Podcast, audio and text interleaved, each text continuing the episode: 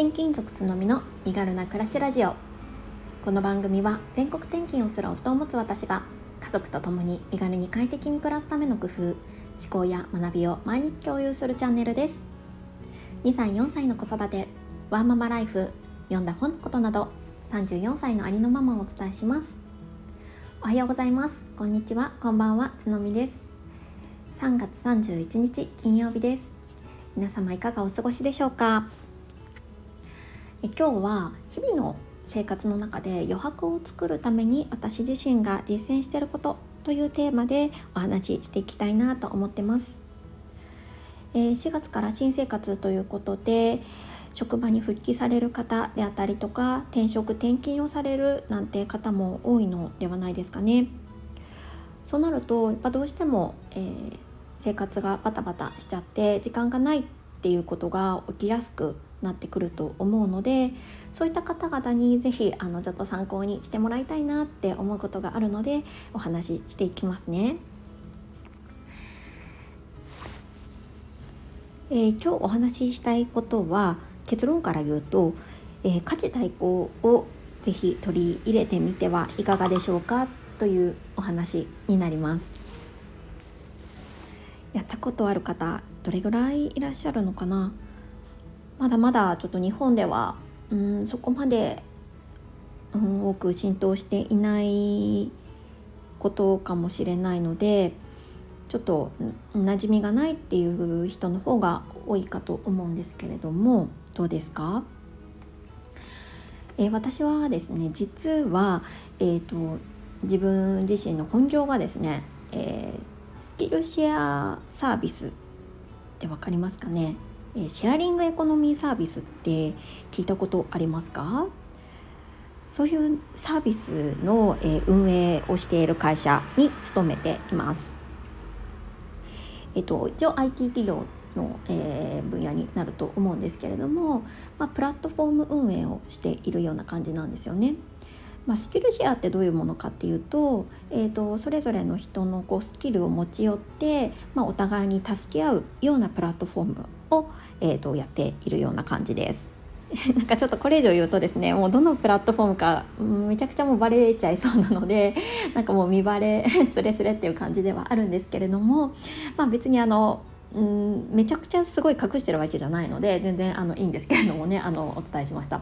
でそうでそういう、まあ、プラットフォームを運営していますなので、まあ、私自身が、まあ、あの昔からですねあの自分の会社のそういうプラットフォームを使って、まあ、家事の、え外注をしていましたなので、まあ、そこまでですね自分の心理的ハードルっていうのは高くはなくてどちらかというとこういう、えー、ライフスタイルっていうのを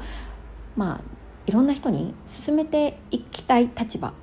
なんですよね。うん、なんで、まあ、ちょっとあのちょっとサービス名言ってないんであの何のこっちゃか分かんないっていう方も多いと思うんですけれどもでもちょっと一度ぜひ調べてみてください。えっと、家事代行といってもあのいろんなパターンがあります。家事代行会社といって、まあ、本当に、まあ、その会社に所属しているあのベアーズさんとか、えーと、あとなんだろうねえっ、ー、ととカジーさんとか結構大手だとそんな感じになりますかね。うん、あの会社に、えー、家事代行してくださる方々が登録していてその方々を派遣してもらうっていうようなものになります。こういうものもありますし、えーと、私たちの、えー、プラットフォームのように、えーと、何ですかね個人同士がマッチングをしてスキルシェアをするっていう、えー、パターンもあります。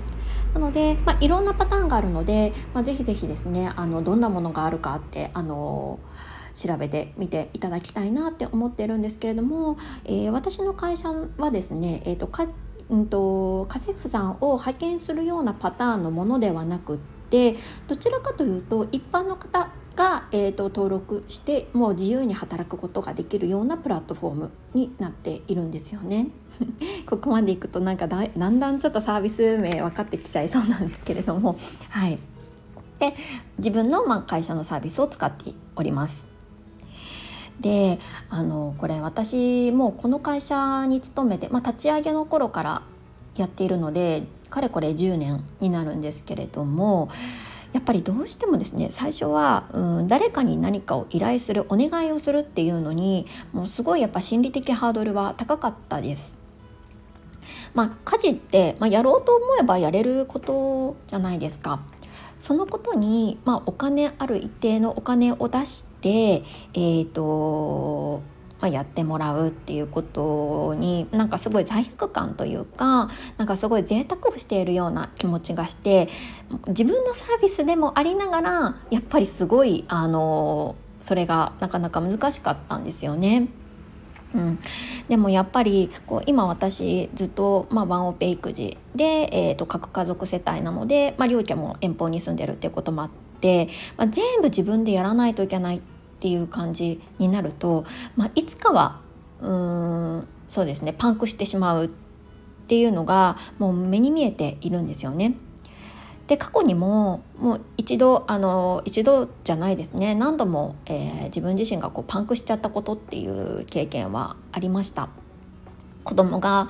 ね、あの RSA ウイルスとか結構いろいろなウイルスあの風邪にかかってもう全く身動きが取れなくなってしまってもうお家の中もぐちゃぐちゃご飯も全然食べれないっていうような状態があったりしてちょっとまあ心が病んでしまったっていうようなこともあったんですよね。まあ、そういった経験もあってこの家事代行サービスっていうのがやっぱり自分にとってすごい必要だなっていうのも実感できましたし、まあ、プラスそれだけでなくね、まあ、毎日毎日そういう代行をするわけにはやっぱり金銭的にも難しいのでやっぱこう家電を取り入れたりとか何らかこう今こういろんな工夫をして、まあ、自分一人でもなんとか回せるような仕組みっていうのを作っているわけなんです。なので、まあ、そうやってちょっとね自分の、まあ、失敗というかそういう病んでしまったような経験っていうのが、まあ、今の自分になってるので、まあ、決して無駄ではなかったなとは思うんですけれども。でもやっぱりこれから例えばあの私と同じような立場であまあ本当頼る人が周りにいなくって自分一人で子供を育てて、まあ、一人というか、まあ、その平日はね平日日中はワンオペでやってでかつうんと働いてとかっていう人も多いと思うんですよね。そうなった時に、まあ、本当にあのぜひですね周りに頼るっていうことをあのしてもらいたいなって思ってます。でそれその周りに頼るの一つの、えーうん、方法としてあの家事の代行っていうのをもうぜひちょっと一度やってみていただきたいなって思うんですよね。今本当にいろんなサービスがあるのであのちょっと一度あの見てみていただきたいなって思うんですけど本当にあの安い安いというか比較的安価な、えサービスとかだと、まあ、1時間本当1,000円とかそれぐらいのあの金額でお願いすることもできたりします。で私はどうなどういう感じでやってるかっていうとまあ、自分の会社のサービスを使っているわけなんですけれども、えー、私の会社のこのプラットフォームは、えー、全国にですねえ、サポーターさんといって、えーと、働いてくださる方が、まあ、約うんと数万人いらっしゃるんですね。でその中から、えーと、例えばあの私だったら、えーと 2LDK のマンションに住んでるんですけれどもマンションで4人暮らしのお家例えば2時間で5,000円で、えー、お掃除してくれる方いませんか？みたいな感じで声をかけるんですよね。そうすると、えー、本当にプロの方だけじゃなくって本当お掃除が得意な主婦の方であったりとか副業でやられている方が手を挙げて「あ私やりますよ」みたいな感じで集まってきてくれるっていうようなものですね。イメージかりますかね、うん、なので私、えーと、千葉から昨年の11月に千葉から岡山の方に引っ越しをしたんですけれども、えー、難なくですね頼ることができる人を見つけることができました。本当自分の会社のサービスに助けられたっていう感じですね。本当実は岡山はあの何にも 岡山のこと何も知らなかったのでもちろん知り合いもいりますいませんしあの助けてくれる人は周りにいないので本当そうやって自分のサービスの、えーと、サポーターさんという働く働いてくださる方に助けていただいています。で千葉の方がねもちろんあのちょっとやっぱ関東圏っていうこともあってユーザーさんもその働いていただいてるサポーターさんの数は多かったんですけれども本当にあのありがたいことに岡山でも見つけることができました。なのでねなんかこうやって転勤とかでのタイミングであの本当周りに頼る人がいなくてちょっと心細いっていう人は、まあ、こういうようなサービスを使って、まあ、心のよりどころじゃないですけれどもちょっとした安心感を得るっていうのも一つかなって思ってます。もちろんお金はね払うんですけれども私はだいたい2時間5,000円の金額でお願いをしているんですけれどもお金は払うんですが、まあ、その金額以上の、えーと、価値っていうのを私は感じています。そうやってあの身近に頼る人がいるっていう心理的うん安心感もそうですし実際にお部屋がきれいになって本当に気持ちがすっきりするっていうこともありますしあとはそのやっていただいている時間で私はまた新たに違うことができるっていう、まあ、あのメリットももちろんついてくるんですよね。なんであの一石何鳥だろう、うん、ぐらいっていうような感じで思ってます。